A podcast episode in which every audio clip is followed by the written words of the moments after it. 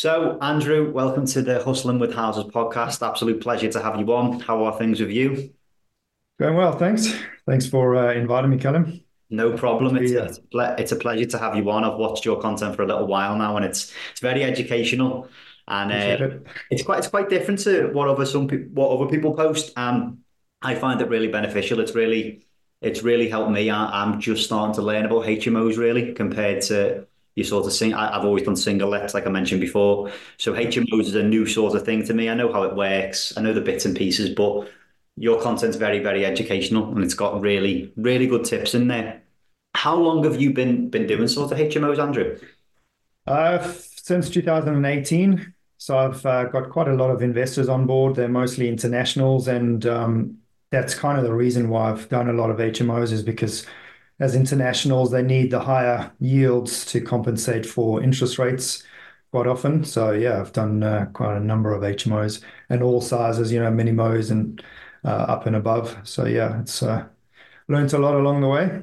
Yeah, and it's uh, you know as as you've seen in my um, content as well. I also talk about different councils all the time because every single council has their own set of rules. So that's what you've really got to watch out for um, and look at their local regulations because it might be different to the national. So that's where you can get caught out quite often. Um, but as long as you get them on board most of the time, you're you're okay. Most definitely. And what what are your thoughts? Because I've looked into this a couple of times. I'm I'm planning to buy two HMOs this year, but a couple of deals have come up where um, I don't think they work as a as a HMO. However, they probably work as a minimo. What are your thoughts on the mini the mini HMOs? So there's pros and cons to it. So minimos, it's just because there's less numbers or less rooms, the voids hurt more. So if you've got one or two rooms, uh, then pretty much you could be break even or even paying in every month. So it can be on the wire, but you can strike it lucky as well. It also depends on the area that it's in, the location, and if you've targeted professionals and it's in a yeah fantastic area and loads of transport links you might have a downturn, uh, like a quick, you know, a turnaround. I mean, times will be minimal, and um, yeah, or turnaround, you know, any turnarounds or um, yeah, tenants moving in and out might be minimal, and also yeah, if you do have voids, it's probably they'll be filled pretty quickly. So they can work in the right area, but yeah, as I said, just factor in if there's any uh, voids, it can hurt more so than your five and your six beds. Yeah. Yeah, like I say, I know you're you're quite the expert in in in, in the HMO world. I I had um I do a lot of direct to vendor campaigns. Okay. And um, I did one, and I got this big property, and I kind of was toying with the. It, it, probably only would have worked as a HMO, but it was it was massive. It was it was three flats, um, and there was probably eight or nine bedrooms in there. I've done it as a HMO, but I didn't have the education, and I was I was scared to do an eight bed HMO. If I'm being totally honest, because I've only done single lets. Mm, I'm going to get into the six bed, but seven, eight, nine beds is a bit scary for me. What what are your thoughts on someone getting into the to the game, the HMO game? They've done a couple of single lets. Where do you think the best starting point is? Uh, I would say the five and the six beds. So with the, you know, obviously when you're going into seven and eight, you need the planning permission, and then that's risky again because you might you know, if you, it's a lot of planning takes months, so you might have to purchase the property and then take that risk, you know, to then plan afterwards or get planning afterwards. And if it's refused, then you know you you could be stuck with a, a five or a six. So I mean, it also depends if you've got a um, a lease, you know, um, option lease in place. I mean, that could that could be in your benefit if you want to get planning. Uh, you know, it's based on planning permission. But yeah, most vendors aren't willing to wait around for that, are they? So yeah. starting point, I'd probably go for the five and the six because then again, you've got the the great uh, income from five or six rooms, and then if you do have a couple of voids, it's not so painful. It's not going to hit the bottom line, and um, yeah, they are quite a nice. Uh, they do cash flow nicely, the five and the six beds, and you've got a lot more to play around with in those kind of if you can fit, you know, the five and the six beds. Um, you know, obviously it depends on the property, but you if you plan it and, and do your layout correctly, it's uh, really attractive to a lot of um, tenants. You know, your setup. I'd always say like on the the ratio when it comes to bathrooms versus bedrooms, it's four to one can work. You know, that's okay, but that's really max. Uh, three to one's better. and then uh, you know if you can do the rest en suites. So uh, quite a lot of the six beds that I've done is three en suites and three sharing one uh, main bathroom. Yeah. Um, and then yeah, I've done some uh, quite a number of all all en suite, six bed all en suite, and they're just perfect, absolutely brilliant.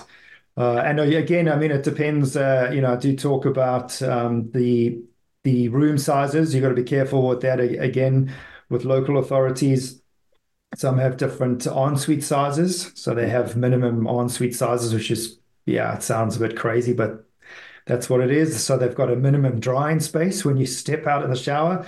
Yeah. It's crazy, and then uh, minimum uh, sink sizes and so forth. So that when you factor in like the minimum ensuite size, then you've got to make sure the rest of the room obviously is more than the 6.52 minimum. But if you're lucky enough and you get it over the 10.5, um, you know, 10.51, then you don't have to give, um, you know, the, the uh, lounge room and, and sort of community, communal areas can be less. Yeah. Which what, is good. So touching back on, obviously going for planning and stuff like that, and I know you're not obviously a planning consultant, but what would be some of the ways like to reduce risk when it comes to your eight beds and, and nine beds? Because I know some people develop them anyway in the hope to get planning. Is that is that something that you would do or? I know we usually bring on uh, architects then uh, to help with that, and they yeah usually do it from you know planning out all the bedrooms and so forth through to uh, submitting planning and and and that kind of stuff. And they're obviously they're well aware of the latest regulations because they it's always changing in that in that factor. You know when it's six and seven beds. Uh, sorry, seven and eight and above, uh, they're always changing some tweaking things and, and they know kind of what's going to get past and what's not. Because when you go into that size, you're talking about distances from kitchens and multiple kitchens. Uh, also, escape routes become different. Like also on the loft conversions, uh, certain old buildings won't they just won't be accepted because it's fire escapes at the at the end of the day and so forth. So, yeah, there's a lot to factor in. Yeah. Um, yeah. On on your sort of again on your sui generis, your eight, your nines, your your bigger your bigger HMOs obviously um, an architect is vital. What about on your five to six beds? What do you think on that? Do you think you can get away without using them? Do you think you should? Do you think you shouldn't? so actually, every single one we've not had an architect, so it's quite wow. easy. Yeah, it's uh, just myself gone in and uh, I've you know because I've done so many, I can just automatically see where you know you can move things around and uh, kind of come up with a great layout. And obviously, it depends on the property again. You know, if you've got a if you're fortunate enough to have a three story terrace house uh, that's massive rooms, then yeah, you're in luck. You can easily fit in en suites, and you kind of get to know uh, where to run pipes and so forth, and you know waste pipes and and that. And sometimes again you're lucky with the the way the beams go and so forth, but other times you just become creative and you know. Um, when it's when we're talking about adding en suites, even on, like on the first floor, we often drop into the into the ground floor, and the the waste pipe goes through that and out.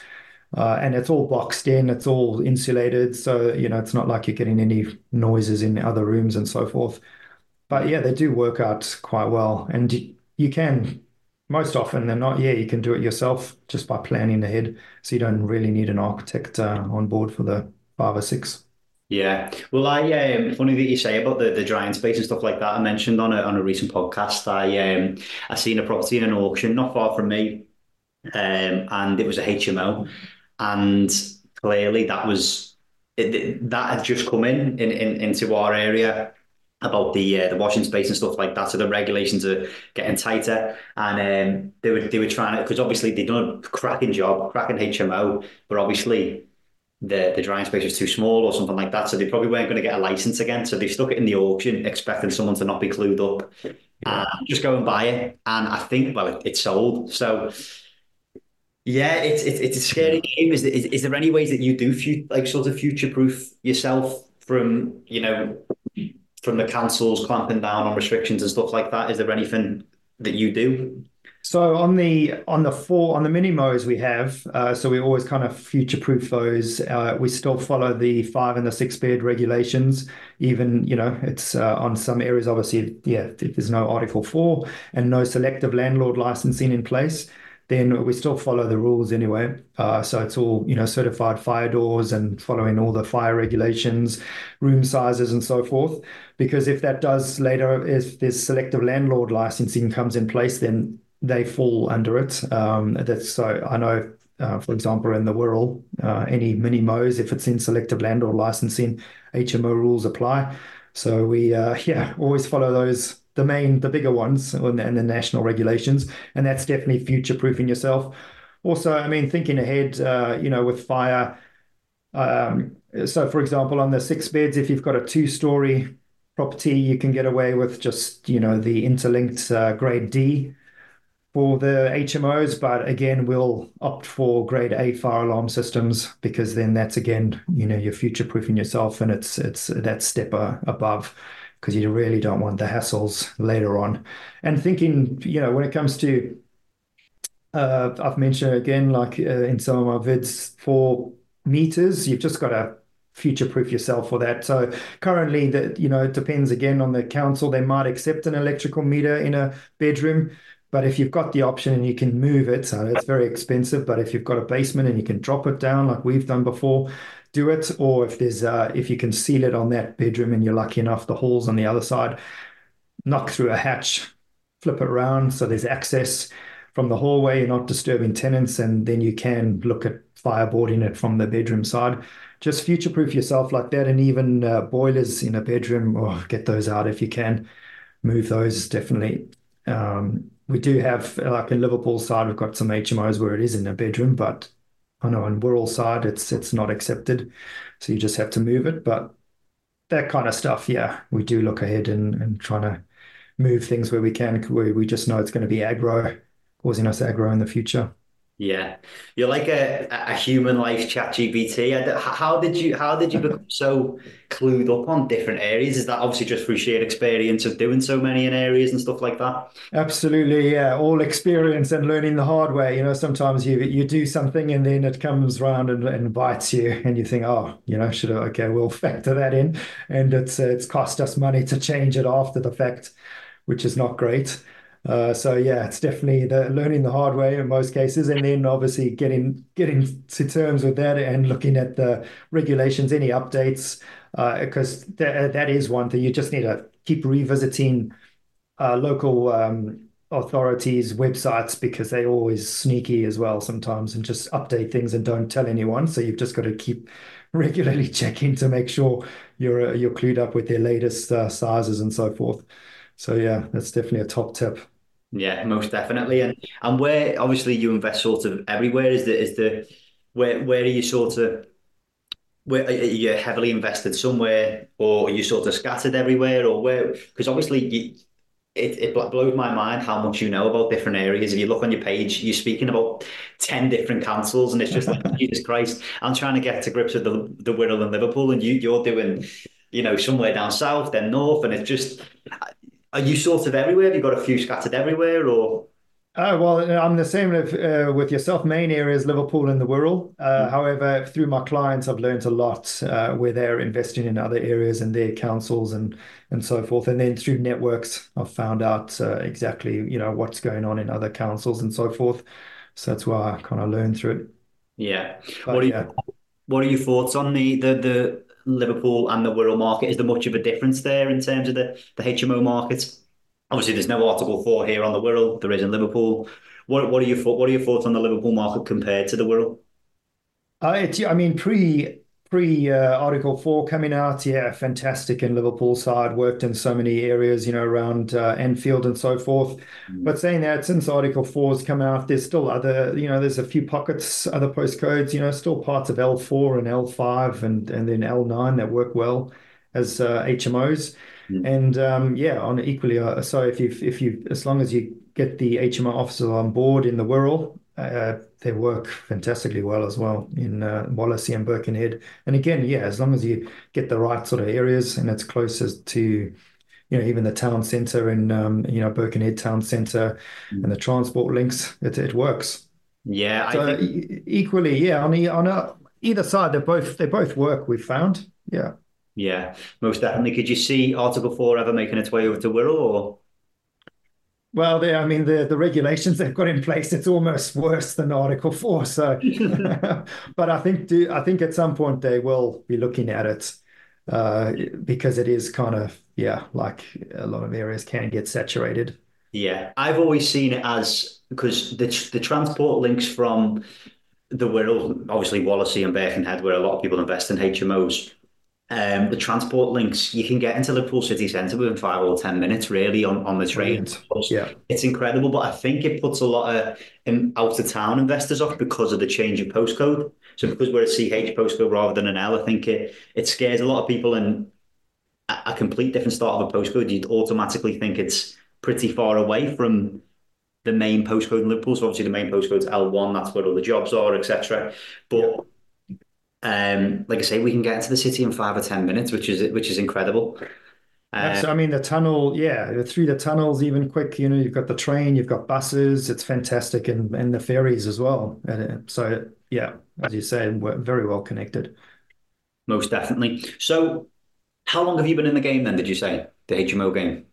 Uh, 2018, yeah, started with the first one. Jesus, and, uh, yeah, just been blitzing them. I think actually during COVID was probably our busiest time uh, because we're all key workers as well of you know when we're doing building work and so forth. So yeah we were just churning them out yeah. and worked really is, well. is, is, this you full time now? Are you fully immersed in property full time or?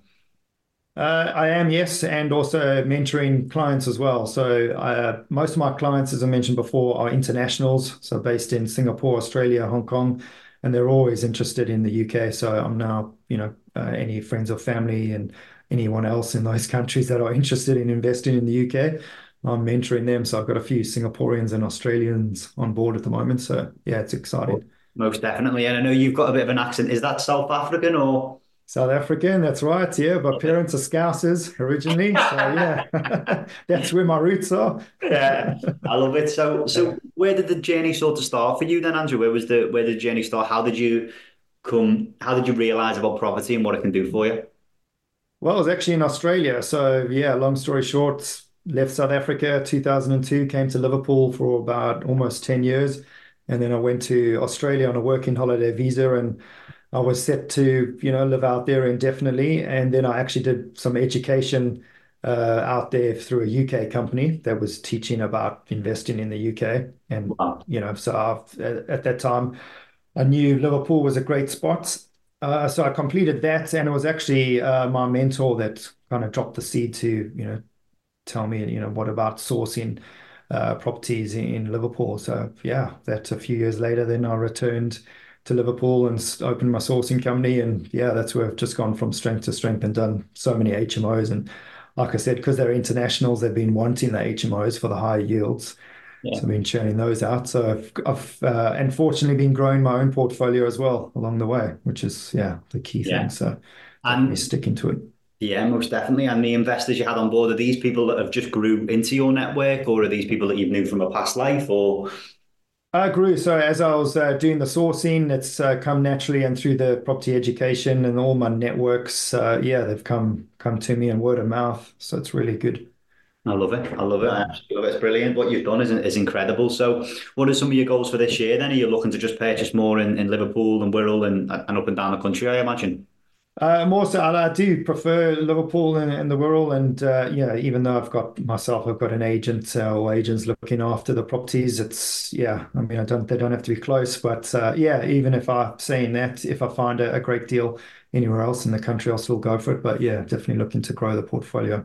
Yeah. Do you do much sort of is it, just the HMOs you do you are strictly just HMOs, aren't you? you don't do many single lets or anything like that really? Oh no, I do a mix, yeah. So uh, do buy to lets, HMOs, mixed use properties. Uh, we just finished a massive uh, um, whole kind of row of mixed use properties in Brighton Street in, in Wallasey.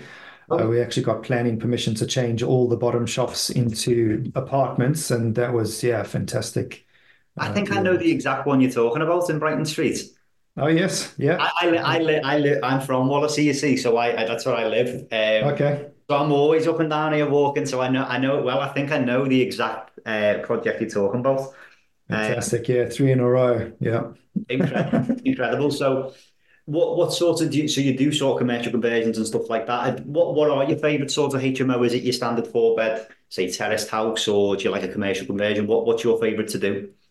The large terrace houses, absolutely, yeah. Where where it's probably the three three floors are just brilliant, absolutely brilliant. Yeah, we've done so many in um, in Liverpool especially, but a couple of the the bigger ones uh, also in Birkenhead.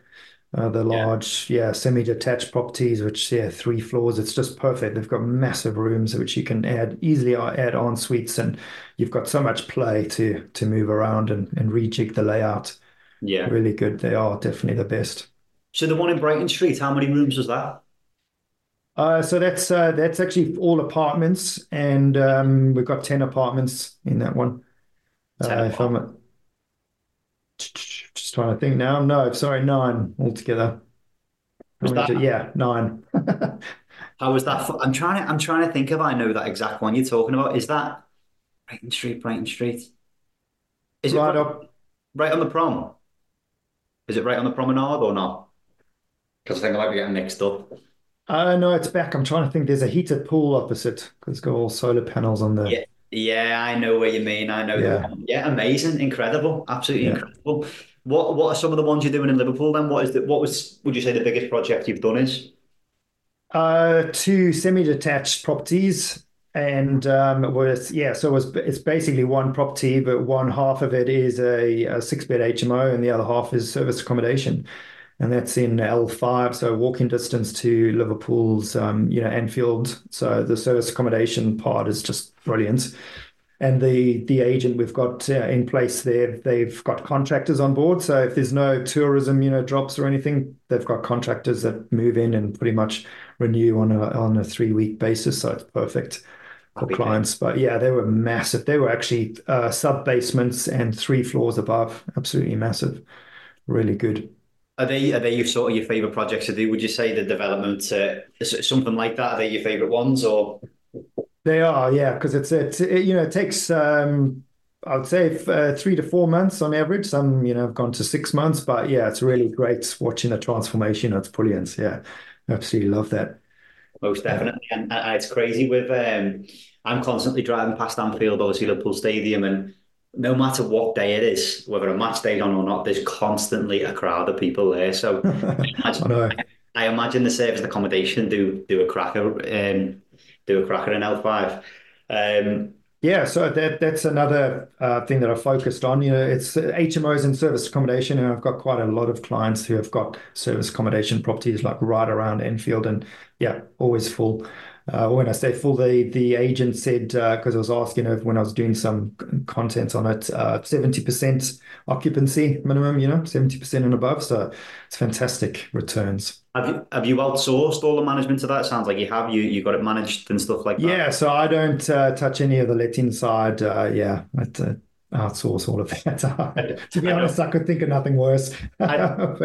It's a no, well, it's a different uh, business, isn't it? You you Oh, th- that's what I was going to say to you then. I don't blame you at all. If you, if you if you've got a good manager on board, it's happy days. But I managed, I we done one in Oxton, um, and uh, to be honest, I don't even know it was 2020, so I don't know even know if there was managers about then.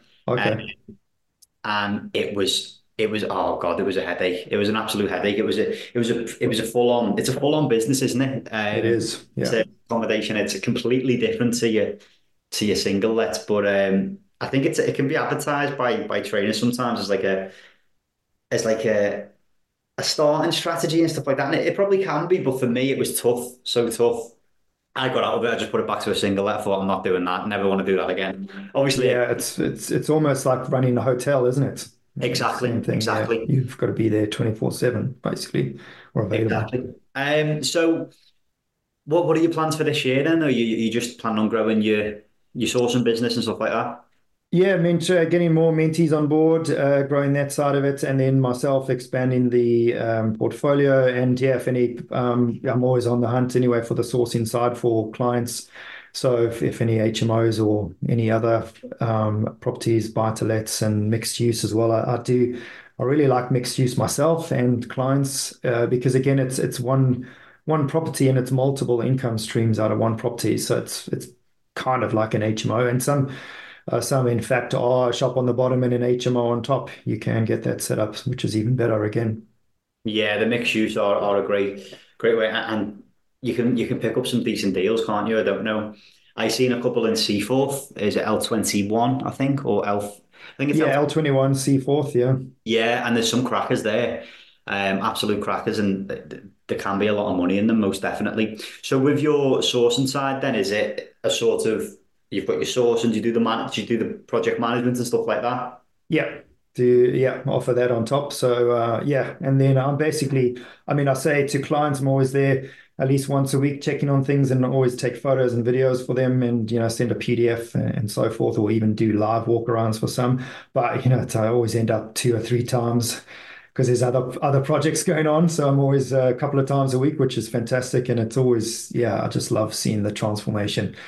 And Yeah. it's it's mind blowing on some things what you can achieve uh, and Most, transform it. most, Yeah. most definitely. And I, I imagine, do you have a few build teams that you work with? Have you got quite a lot on? It? Obviously, you can't work with just the one. So do you have a few build teams you work with? Uh, a couple, yeah, and that's uh, I mean, yeah, I mean, I can't I can't say it's a top tip or anything, but it's for some people. Don't get uh, you know, my advice is don't get too despondent or anything if your build team's not up to scratch because it takes a lot of uh, a lot of build teams to go through to find the right ones. Yeah, I've been through a few myself. Would you would you say you've got your t your team sort of knuckled down now in terms of obviously it's it, it's every whether it's a trade or conveyancer, a mortgage advisor, it's tough to find um, a really good one in, in each in each part. is. Yeah. Conveyancer, I'm still I, I've, I've luckily I've found quite a good conveyancer now who I'm using, but it took me you know quite a few projects to get that right one. Um, and builders builders are so hard, so hard. How how how how have you found it? Like obviously you've you've got a good build team now. How did you find sort of getting a good builder? Because there's no way around it. You get a builder in, and to put it bluntly, they're either shit or they're good. And if they're crap, you've paid for it. It's done. You've just got to you've just got to live with it, haven't you? So how how did you find finding a good builder? I it was uh, going through a lot of uh, you know learning the hard way, and it is tough because sometimes you do find a very good builder, but then again, you know, it starts off well, and then sometimes the, sh the cracks show later on, and that could be because they get too busy. So not necessarily that their quality's dropped or anything, but they get too busy themselves and they take too much on, and then it starts sliding. And yeah, trying to manage that is yeah, that's where it gets really stressful. Uh, but yeah, for clients anyway, I would always, uh, uh, from the sourcing side, I would, I learned the hard way as well. I'd made sure any invoicing or anything from the builders would come through myself. So I'd pre-check it before going out to clients on that side. So at least I'm the, you know, goes through myself. And then I know, and obviously when they get in photos and, and weekly updates from myself, they can see, okay, that work has been done. And then we kind of pay pay the builder in um, tranches, you know, Yeah, most uh, yeah, definitely. sections, yeah. Most definitely. And do you manage individual trades or do you kind of have No, that's the that's the good thing. Yeah, so I only deal with the main builder, and then they deal with all the other trades because yeah, that's makes it easier again. Especially when you've got a few projects on and to go, you can't be juggling that. It's just way too much to Yeah, on. it's Yeah, tou- it's tough. It's tough to manage on one project alone. If you've got a few going on at a time, I can't imagine how stressful yeah. it must be. Um, to manage individual trades, it's it's like I say, it's a tough job just on one, trying to make sure. Yeah, I mean, I've done it on a few of my own properties, and yeah, still, it's a total nightmare. And then at some point, you know, if you are fortunate enough that you're there, well, you've got the time because it's time consuming working on your own properties. But if you've got the skills as well, you know, I've come on a few of mine and just like, right, get off, get out. I'll do it myself, and I have done it myself. But you know, it's at the cost of your time and uh, you know resources as well. But yeah. Yeah. For your own projects, then, how do you tend to do much direct to vendor? You do you go to auctions? Where do you sort of source your properties? Uh, through relationships that I've bought, uh, built up. So with agents, especially, I've got a couple of very good agents, which uh, uh, often and they'll give me first uh, first refusal on properties. So uh, if it's yeah something that uh, that I like myself, that's perfect. But you know, often I'm looking for clients, uh, and then yeah, get a few days grace to kind of get some interest, and if not, then you know, it goes to market. But that's the main main way, and uh, yeah, through the network as well. I've got other uh, landlords that I know of, uh, portfolio landlords, when they're ready to sell, they'll offer up properties and so forth, which is great. Yeah. And how did how did you build up a sort of relationship with agents? Because it can be tough. How how did you sort of build your reputation up with agents? Is it just following through on deals when you say you're going to buy and stuff like that? Yeah, pretty much. And also touching base with them as, as often as, as possible, and even going into their office. And, you know, um, I go for the smaller independent agencies. That's where you can build the, the relationships much easier. It's when you're going to the big big ones and they're part of a chain, it's not so hard, uh, not so easy. Sorry, you know, to to do it that way because they, you know, sometimes most of the staff in there are basically just working for them. It's not their actual agency themselves. You need to try and get to the the head person, but yeah, that can be pretty difficult when it's a bigger agency and yeah. That, that's a great tip. And you find with the bigger agencies like your your Connells, your Swetenhams and stuff like that, they kind of have all estate agency do, but they kind of have a higher turnover of staff. There's, it's hard to build relationships when people are yeah. leaving five minutes. And I think as well with the with the smaller independent agencies that have been around for a while, um, usually they have say they've been open 30 40 50 years and it's a it's a family business they tend to have ones that they done the lettings on, and then you know the landlord wants to get out, and then that's where you can create a deal with someone that's yeah. not going on market, and the landlord just wants out, wants a quick sale, and that's where they come to the likes of yourself, who's going to follow through on the deal. Yeah, I mean that's it as well. If you can prove that you're fast and uh, move through on the deal quick, and you're always checking in on you know making sure the deal's going going through, then uh, yeah, that's when you're likely to get more repeat business. I mean, part of that that's part of the sourcing anyway. I always follow up with conveyancing, so I like uh, more often than not, I do recommend certain solicitors with my clients because then I know I've already got the relationship with those conveyancers, so they don't mind me contacting them. Whereas if a client comes to me and they've got their own conveyancer, it's quite it's very difficult. Sometimes they won't even acknowledge you, so it's quite difficult to manage uh, or check up on things. You know. Yeah, yeah, because they're not. Yeah, that's that's a great tip as well. If, if anyone is sourcing to to try and build it, again, it's tough if you're not if you're not buying properties and you're starting off, um, trying to build the relationship with a conveyancer because conveyancers are, whether people like it or not, they are very very busy, aren't they? Yeah, I know a lot of people think they do nothing, but I, th- I think I've kind of seen it firsthand. They they are busy and they have a lot on. So when you've got someone who's sort of pecking the head of you, like, but making no purchases, they they they kind of yeah, you need to you need to same like a state agent. You need to prove to them, don't they, you, that you are what you say you are. You do what you say yeah. you're going to do when you purchase property. Um, and it might not always be them as well. That that conveyancer it could be the other side, which we exactly. found. You know, so it's it's it's two two way, and it could be the other side that's delaying things. So yeah. Exactly, most definitely. So, where are some other places that you invest in? So, you've got Liverpool, the Wirral. Where did you do much down south, or uh, no, not uh, if if deals come up, yes, for clients and that, uh, but myself, uh, I haven't. Um, but yeah, if they do come up, because I've got uh, other contacts uh, throughout the country and other agents, you know, if they, they reach out, if they haven't, if they come up with a property that they haven't sold or it's a, a cracking deal, they they will offer, reach out and offer it. So yeah, when as and when it comes up. I think from only starting sort of HMOs in 2018, which again now is is it five, six years ago? It is a, a while ago, but what you've learned is incredible. Um, yeah, I, I don't know how you retain all that information, to be honest. well, I think anyone should should go and look at your social media. And like I say, oh, thanks very much. your your your social media is very, very, very, very educational. I love it. I love it. I, I am always commenting. I'm always engaging because it's, it's it's helpful to me for someone who's on the start of the sort of HMO journey.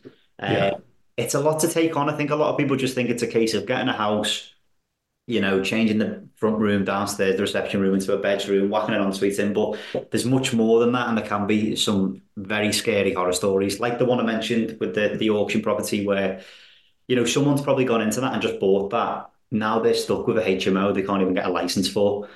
Um, that's it, and it's going to cost them money to re to change it again. And and as you said, if the if the minimum drying spaces aren't there, if they do expand that ensuite and make it compliant, then the rest of the room might not be compliant. So then you're snookered. Yeah, exactly, exactly.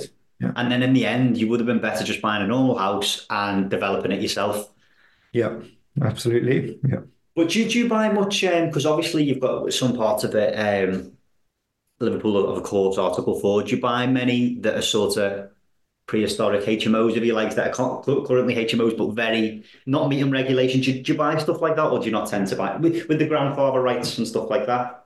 I tend to stay away from them, uh, but we do. Yeah, I'll go in and view it, but I'm, I'm quite often reluctant to touch uh, ones that are, you know, ready-made ones uh, if they're trying to, yeah, offload it because there's more often than not a reason behind it. And you can tell certain things straight away where it's going to cost you money to to put it right yeah. as well. Uh, many of the many properties fall over on the fire doors which can be quite you know, really expensive yeah. to fix. Yeah. Yeah my uh, the builder we use he's literally he's he's liverpool in the Wirral and he's um he's chock a block at the moment just doing fire doors literally yeah. a lot of them aren't meeting meeting regs. Um but yeah, but on on fire doors as well, it's especially in the Wirral you've got to get them certified, so that you need to get them certified. But the thing around that, which you know you need to factor in as well, is if the properties are vacant, so the doors get fitted, they all close beautifully. But if it's sitting there and it's getting moist inside, then they start expanding. And so, you know, by the time you get it surveyed, it might not close properly. So you've got all those things to contend with. So it's almost you've got to time the survey correctly or when the officers come in and certify things. And always, uh, my top tip as well, always make sure a window is open in the room because that'll stop the door from closing as it should because obviously it creates a vacuum if the window's not open and it'll stop it and you'll probably get you know it'll it'll fail. So it's uh it's yeah quite a, a ball ache trying to get some of these past. So, yeah. yeah. It's a tough game isn't it? It is a tough game to be and like you say it's not just buy a house and then stick a few en suites in. There's all things like that. Like I again, I haven't done a HMO yet, but I can imagine I could probably ask you a few more intelligent questions on HMOs that you'd you probably shine shine at. Yeah. Because, um, right now, I've not done one, so I don't know what's there, what's not, what's to do, and um, uh, no worries. Reach out anytime. Yeah, that's it, most definitely. But like I say, if anyone is looking to connect, your uh, again, your profile is spot on. It's very, very, very educational. If anyone is looking to connect, maybe get mentored or just learn, where's the best place to find you, Andrew? Uh, so yeah, uh, reach out on social media. I'm on Facebook, Instagram, and then uh, yeah, website as well. Avantus Properties. Um, yeah, it's easy. Should be easy to find me anyway. Social media. well, I'll put all the um, the details of your social medias, your website, and stuff like that in the show notes if anyone is looking to connect. But I can't stress enough again how how educational your. Um, there's not many people doing it like that. I don't think. Um, a lot of people are doing videos, but yours are straight to the point, educational, and the nitty gritty of it, and, and what it what it actually is. Um, so yeah, thanks. it's yeah, it's taken me a while to you know formulate those, but it's uh, yeah, it's consistency and practice, getting the videos cor- correct and, and so forth. Yeah. Most yeah. definitely. Well, again, thank you for coming on. It's been a pleasure, and, and I'm sure people will get a lot of value out of it. Yeah, thanks very much, Callum. Yeah, appreciate it. No problem. All the best, Andrew. All right, you too.